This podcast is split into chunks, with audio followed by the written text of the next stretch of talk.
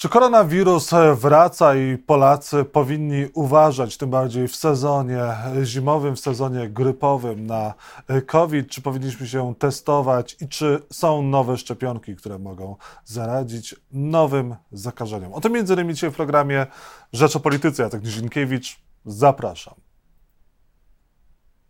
A Państwa i moim gościem jest profesor Krzysztof Pyrć, wirusolog Małopolskie Centrum Biotechnologii Uniwersytetu Jagiellońskiego. Dzień dobry. Dzień dobry. Dużo jest teraz zakażeń koronawirusem? No w Polsce to tak dokładnie nie wiadomo, dlatego że no niespecjalnie to sprawdzamy, ale tak, sądząc po e, odsetku pozytywnych testów, sądząc po znacznikach takich jak obecność wirusa w ściekach i tak naprawdę zgłoszeniach takich spontanicznych, no tak, mamy bardzo dużo zakażeń, to nie jest takie dziwne, nie jesteśmy wyjątkiem. Ja zasadniczo bardzo często patrząc na sytuację w Polsce, czy raczej analizując sytuację w Polsce, patrzyłem na dane z krajów ościennych, no bo one bardzo często były mniejsze po prostu i lepiej oddawały to, co się dzieje w regionie.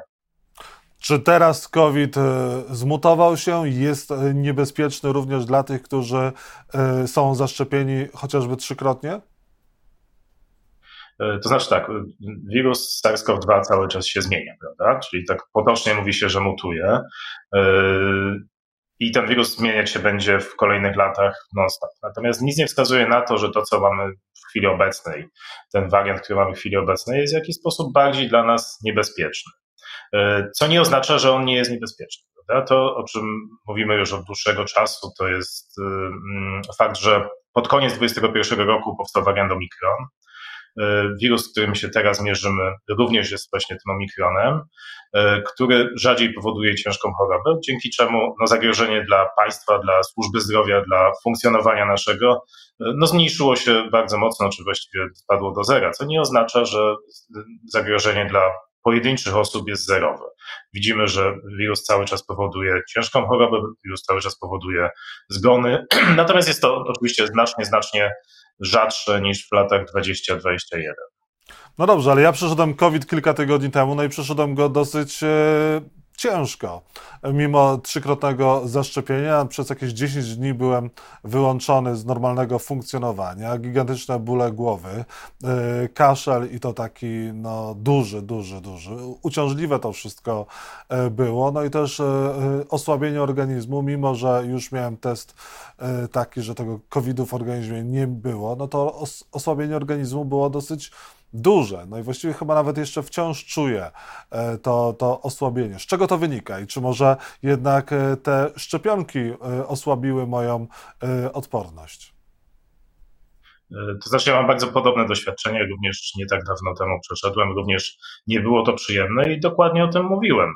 COVID Może popełniliśmy błąd, panie profesorze, że się zaszczepiliśmy ale dzięki temu, że się zaszczepiliśmy, nie mamy w tym momencie zgonów i ta choroba, chociaż ciężka i nieprzyjemna, no nie prowadzi do tego, że ląduje ja czy pan na intensywnej terapii.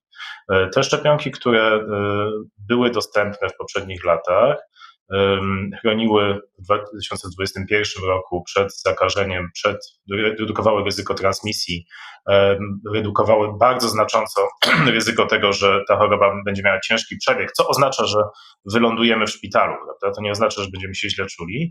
Natomiast no, później to, ta redukcja ryzyka e, samej transmisji, samego zakażenia spadła bardzo mocno, praktycznie rzecz biorąc, do zera. Natomiast w dalszym ciągu te szczepionki chronią bardzo dobrze przed ciężkim przebiegiem. I znowu tutaj dochodzimy do dwóch kwestii. Pierwsza kwestia to jest taka, co nazywamy ciężkim przebiegiem. To znaczy, nam się wydaje, że jeżeli my chorujemy ciężko, czyli wylądujemy w łóżko, to jest ciężki przebieg. Otóż nie. Ciężki przebieg to jest wtedy, jeżeli wylądujemy na intensywnej terapii albo w szpitalu z zagrożeniem życia, tak naprawdę. I to się działo w latach 2021. Druga kwestia jest taka, że mam pewne obawy, że chociaż pan się szczepił, to w tym roku nie szczepił się pan szczepionką, która została stworzona po to, żeby nas chronić. Podejrzewam, że jeżeli pan się w tym roku szczepił, szczepił pan się szczepionką z zeszłego roku, dlatego że w Polsce po prostu nie ma tych nowych szczepionek. Tak sytuacja tutaj jest bardzo prosta i analogiczna do tego, co mamy przy grypie. Wszyscy wiemy, że szczepionki przy grypie są projektowane co roku po to, żeby odpowiedzieć na właśnie zmieniający się wirus. Jeżeli szczepimy się szczepionką z poprzedniego roku, no to ta ochrona będzie praktycznie rzecz biorąc wirtualna, ale przy szczepionce z tego roku e, ta ochrona już będzie lepsza, chociaż w niektórych latach ona jest e, mniejsza niż oczekiwana, może sięgać nawet 50% tylko. Natomiast wynika to z tego, że my nie zawsze jesteśmy w stanie przewidzieć, jak wirus się zmieni. Ale jakby cały czas próbujemy nadążyć, cały czas próbujemy technologię opracować taką, żeby te szczepionki przeciw grypie były coraz lepsze. A tu nagle się okazuje, że mamy COVID. COVID, który powoduje chorobę, no śmiem powiedzieć, że w dalszym ciągu cięższą niż grypa. Um, I nagle się okazuje, że nie kupiliśmy szczepionek na ten sezon. Wszyscy narzekamy, że e, jakby Polacy się nie szczepią, czemu się nie szczepimy, po czym się nagle okazuje, że szczepionki, które są dostępne, po prostu nie wylądowały w aptekach, nie wylądowały u lekarzy, nie wylądowały w naszych e, domach, właściwie z niewiadomego powodu. I tutaj to jest to jest też kolejna rzecz, że właściwie obecnie chyba łatwiej jest zdobyć plany obronne Polski niż plany Ministerstwa Zdrowia, jeżeli chodzi o to, co dla nas planuje. No, prawda, na szczepienie się to też jest jakaś, jakaś strategia. O ile w tym momencie na poziomie europejskim czy na poziomie światowym e, tworzy się już strategie takie długofalowe, co zrobić z COVID-em, prawda? Tworzy się strategię taką, że no, musimy podejść do tego podobnie jak do grypy i w, przed sezonem tym jesienno-zimowym chronić się ze szczególnym uwzględnieniem grup ryzyka. E, no to właściwie strona Ministerstwa Zdrowia w tym momencie kompletnie milczy. Ja próbowałem znaleźć jakiekolwiek tam informacje, ale jedynie, jedyne jakie znajduję, to są informacje w mediach tych takich kompletnie no, niespecjalistycznych, ewentualnie w rozmowach z osobami, które gdzieś tam uczestniczą. W związku z czym no, my jako społeczeństwo nie wiemy właściwie, co zrobić, prawda? Nie wiemy, czy się zaszczepić, nie wiemy, co doradzić, naszym bliskim, czy mają czekać na te szczepionki, czy one kiedyś będą. W tym momencie no, docierają wiadomości, że ma być szczepionka firmy Novavax, to jest szczepionka białkowa, nie szczepionka mRNA dostępna, ale one również docierają przez media. Nie docierają żadnych poważnych źródeł, w związku z czym mm, no ja osobiście nie wiem, czy na przykład osobie z grupy wysokiego ryzyka poradzić, proszę poczekać jeszcze tydzień, bo będzie wtedy, czy proszę, proszę się szczepić jak najszybciej, bo my jesteśmy w tym momencie właściwie w środku fali zakażeń e, i to ryzyko jest, jest bardzo duże. Także to, to, o czym Pan mówi, że jak to z tymi szczepieniami, czy warto było, no, no postawmy jednak na odpowiedzialną politykę informacyjną i na to, żeby te informacje były przekazywane w sposób super transparentny, szczególnie w tak e, no, delikatnym temacie, jakim są szczepienia. Wiemy, że mamy no, niewielką grupkę nie chcę powiedzieć fanatyków, no ale osób, które bardzo lubują się w teoriach spiskowych, które, które są kompletnie przeciwko szczepieniom, ale tak naprawdę no, to jest jakiś tam folklor, a większość osób, które się nie szczepi, które się boi szczepień, to są osoby, które właśnie nie wiedzą, co mają myśleć, no bo nagle się okazuje, że mamy sytuację, że specjaliści mówią, że właściwie te szczepionki, które są, to są szczepionki sprzed roku, nie, daje, nie ma żadnych jasnych rekomendacji, no to te osoby zaczną szukać informacji właśnie u tego folkloru, no i mamy później problem, a przypominam, że chociaż teraz ta pandemia no, skończyła się, można powiedzieć, już jakiś czas temu, e, to nie było to ostatnie zagrożenie biologiczne, które się pojawi, prawdopodobnie szybciej niż później, biorąc pod uwagę całą masę rzeczy, łącznie z globalizacją, łącznie ze zmianami klimatu, urbanizacją, w tym, że wkraczamy w świat zwierząt i to jest jakby kompletnie naturalne, to, to nie jest czarna magia, że to sprzyja właśnie powstawaniu e, czy przenoszeniu się wirusów zwierzęcych na człowieka, co jest no, pierwszym krokiem do kolejnej pandemii. Czyli kolejne wirusy, kolejne zagrożenia typu właśnie COVID przed nami. To znaczy, myślę, że tutaj znowu warto przypomnieć, że to nie jest tak, że nagle pojawił się COVID i została otwarta puszka Pandory. My w XXI wieku co chwilę mieliśmy tego typu zagrożenia. Mieliśmy grypę H5N1 na początku tego wieku, ona cały czas z nami jest, teraz powoli wraca. E, mieliśmy wirus SARS-CoV-1, mieliśmy e, wirus e, MERS, mieliśmy grypę H1N1, która spowodowała pandemię, na szczęście stosunkowo łagodną, w związku z czym no, nie doprowadziło to do blokady świata, ale jednak w tym momencie jest, została wirusem sezonowym grypy. Mieliśmy wielki wybuch eboli w Afryce Zachodniej, mieliśmy wirus Zika, który nagle nie u nas znowu, ale na południowej półkuli no, sprawił bardzo dużo kłopotów i bardzo dużo problemów zdrowotnych w dalszym ciągu zresztą powoduje. I te, te zagrożenia po prostu się pojawiają. To nie jest coś, co jest zaskakujące, po prostu wcześniej my na to nie zwracaliśmy specjalnie uwagi, bo to się działo gdzieś dalej, bo to zostało opanowane i no, przeszliśmy do tego troszkę do porządku dziennego, jak z, z bajką o żelaznym. Natomiast no, tak nie jest po prostu. To są zagrożenia, które się pojawiają. Naszą rolą jako naukowców, jako specjalistów w temacie jest próbować minimalizować te ryzyka poprzez chociażby przewidywanie, co się może wydarzyć, monitorowanie tego, co się teraz dzieje. Na przykład teraz monitorujemy bardzo ściśle, co się dzieje z grypą H5N1, z grypą Tasią, jakie ryzyko jest przeniesienie się, jakie kroki można podjąć, żeby po prostu tej pandemii nie było, bo to też można zrobić, a jeżeli się pojawi, to żeby miała jak najmniejszy efekt, bo można przygotować wcześniej chociażby szczepienia, e, można spróbować w jakiś sposób chronić osoby, które mają kontakt ze zwierzętami, no i ten impact zminimalizować. A jakie są teraz największe zagrożenia w, sezonie jesienno-zimowym, przeciwko czemu powinniśmy się może szczepić e, i jak wygląda to szczepienie przeciwko grypie? Mhm. To znaczy, no, w tym momencie mamy COVID i grypę, to są te rzeczy, na które powinniśmy na pewno zwrócić uwagę, bo mamy narzędzia do prewencji.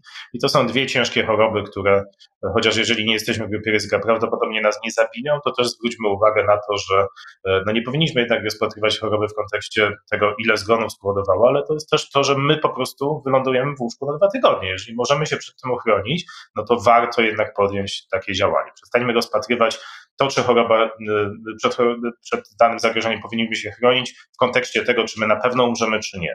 Tutaj jednak ta jakość życia powinna być dla nas pewnym wyznacznikiem dosyć, dosyć istotnym, nie tylko samo, samo ryzyko zgonu.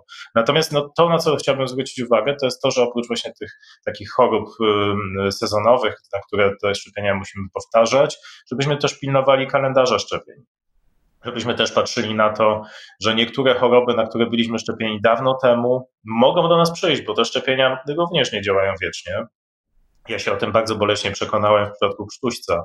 To już było no, sporo lat temu, z 10 lat temu, kiedy no, ja byłem szczepiony na krztusiec jako dziecko i no kompletnie nie było wtedy świadomości, ja również tej świadomości nie miałem, e, że powinienem to szczepienie powtórzyć. Skończyło się to e, sześciomiesięczną chorobą, łącznie z kaszlem, z krwią, e, bo nagle się okazało, że choroba wieku dziecięcego wraca i jest coraz częstsza w Polsce. Więc sprawdźmy sobie tą książeczkę. No my nie musimy wiedzieć, przeciwko czemu się szczepić, ale możemy podejść do lekarza, który nam powie, no proszę jednak na ten tężec się zaszczepić, bo może to być problem. No i jeżeli jedziemy na wakacje, również w tym sezonie zimowym, bo to jest coraz bardziej popularne, że wyjeżdżamy gdzieś w ciepłe miejsca, to sprawdźmy z lekarzem, e, czy my nie powinniśmy aktualizować jakichś szczepień, żeby nie zepsuć sobie e, w minimum wakacji, a w maksimum no, długiego czasu życia, bo te zagrożenia czasami są bardzo poważne. My nie jesteśmy przygotowani na różne choroby, które tam są po prostu częste. A na co powinien przygotować się nowy rząd? Kto, kto powinien zostać ministrem zdrowia i czego pan oczekuje od nowego ministra zdrowia, od nowego rządu w kwestii właśnie opieki zdrowotnej? No personalnie to raczej nie będę wskazywał palcem, kto powinien zostać ministrem zdrowia, natomiast na pewno osoba do, z dużym doświadczeniem, bo sytuacja no, jest widać bardzo trudna. Ale przepraszam, ale lepiej, żeby lekarz został ministrem, czy, może, czy to może być polityk, menadżer? Ja bym powiedział, że lepiej, żeby osoba, która potrafi rozmawiać i która ma mądre podejście do, do, do tego problemu, została ministrem zdrowia. Dlatego, że zarówno wśród lekarzy, jak i wśród całego społeczeństwa są osoby zarówno świetne, jak i no nie do końca świetne, więc ja bym jednak patrzył na osobę, a nie na zawód, który wykonuje. Yy, I chyba, chyba tutaj najważniejsze jest to, żeby ta osoba potrafiła rozmawiać i żeby wreszcie otworzyła ten skarbiec MZ-u, gdzie nagle się okazuje, że yy, strategia Polski przez jakiś czas budowana była yy, na danych, które mm, mm, licealista spisywał ręcznie ze stron internetowych sanepidów, prawda? No to jest, to jest poziom absurdu, do którego doszliśmy. Już nie wspominam o tym, co się dzieje teraz, że um, nie wiemy, jakie szczepionki są, jakie szczepionki będą, czy one będą, kiedy będą, a również nie wiemy, co mają zrobić na przykład osoby z grupy wysokiego ryzyka, osoby starsze, osoby, u których układ odpornościowy nie działa prawidłowo, bo one nie mają dostępu do aktualnych szczepionek, ale też nie mają dostępu e, do leków. Przypomnę, że mamy w tym momencie leki leki, które mogą takie osoby chronić. Chociaż jest, jestem przeciwny, tutaj chciałem powiedzieć temu, żeby takie leki były dostępne y, ogólnie dla wszystkich, bo ja się martwię o siebie, to wezmę sobie tabletkę za ciężkie pieniądze, bo są koszty też dla kraju bardzo wysokie, które, które no nie do końca się uzasadniają. To osoby z grupy tego bardzo wysokiego ryzyka jednak no, powinny mieć możliwość ochrony swojego zdrowia i życia. Profesor Krzysztof Pyrć był Państwa moim gościem. Bardzo dziękuję za rozmowę. Dziękuję bardzo. Miłego dnia. Dziękuję wzajemnie.